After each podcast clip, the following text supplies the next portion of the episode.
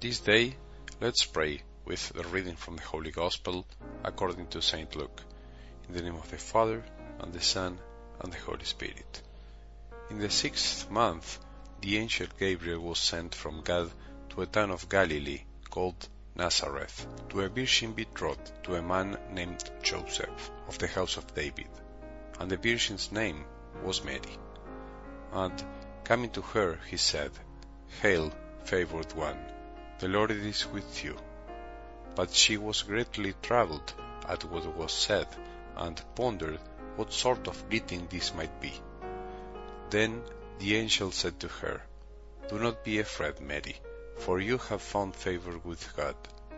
Behold, you will conceive in your womb and bear a son, and you shall name him Jesus. He will be great and will be called Son of the Most High, and the Lord God will give him the throne of David his father, and he will rule over the house of Jacob forever, and of his kingdom there will be no end. But Mary said to the angel, How can this be, since I have no relations with a man? And the angel said to her in reply, The Holy Spirit will come upon you, and the power of the Most High will overshadow you. Therefore, the child to be born will be called Holy, the Son of God.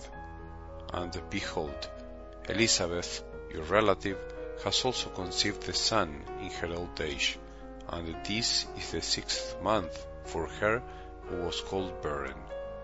For nothing will be impossible for God. Mary said, Behold, I am the handmaid of the Lord. May it be done to me according to your word. Then the angel departed from her. The Gospel of the Lord.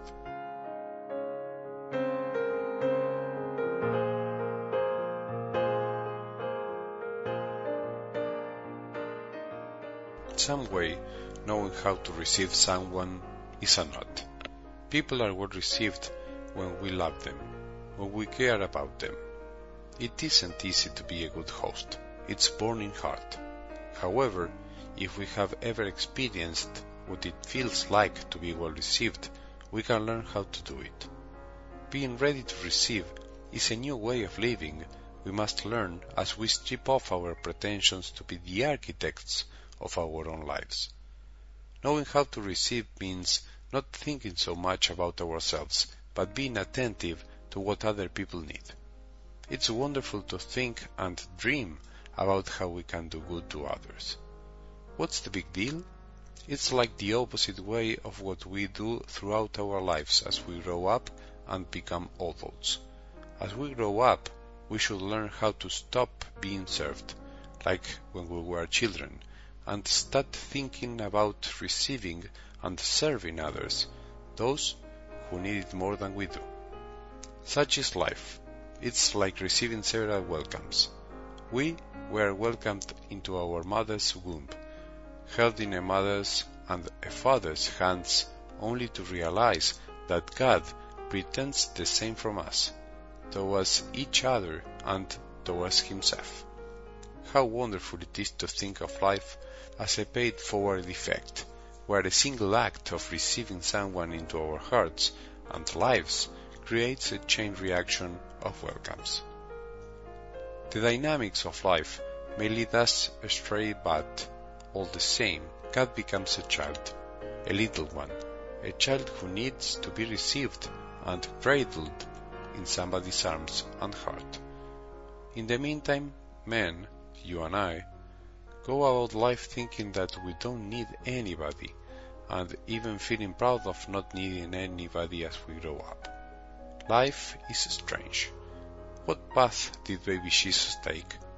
Don't we sometimes go down the wrong path when we believe that we don't need to be received or welcomed by anyone? Being a Christian means knowing how to receive. I mean both receiving and being received. I want you to get this right. I don't mean we must go about life without doing anything, expecting to receive everything from everyone, everywhere. No, that's not the case. I mean something different. Jesus said, it is more blessed to give than to receive. But in order to know how to give, in order to have something to give, we must have learned how to receive from others, and we must go on learning how to receive primarily God, Jesus. As Christmas draws nearer, this will become clearer. Remember, we mustn't give up. It's necessary and sacred to take our time. We must make time. We can. We mustn't think up excuses. What does receive mean? Listen to the reading from the Gospel again. Let's take a look at Mary. Let's compare Mary's attitude with Elizabeth's husband's, with Zechariah's. When the angel appeared to him and told him that his wife was going to bear him a son, he replied, How shall I know this?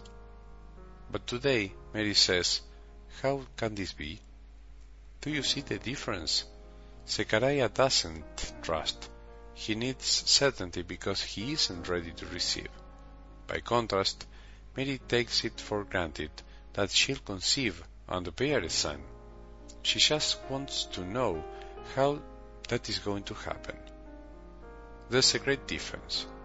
One of them possessed the question almost not wanting to get God's surprise, which, by the way, was something he had longed for a long time.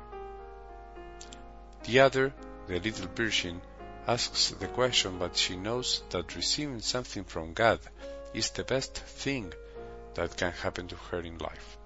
Receiving something from God is the best thing that can happen to us. Mary knew how to receive. She is the mother who receives endlessly to later give endlessly.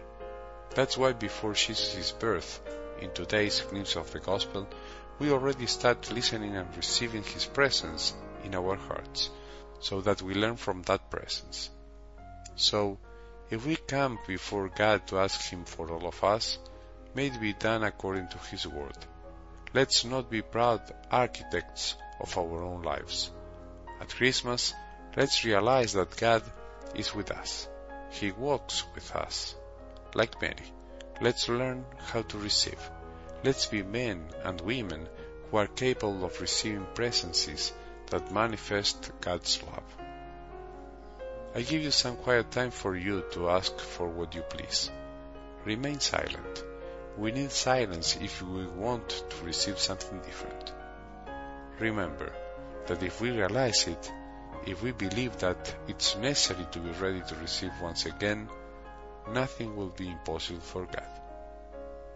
May we have a good day, and may the blessings of our merciful God, the Father, Son, and Holy Spirit descend upon our hearts and remain with us forever.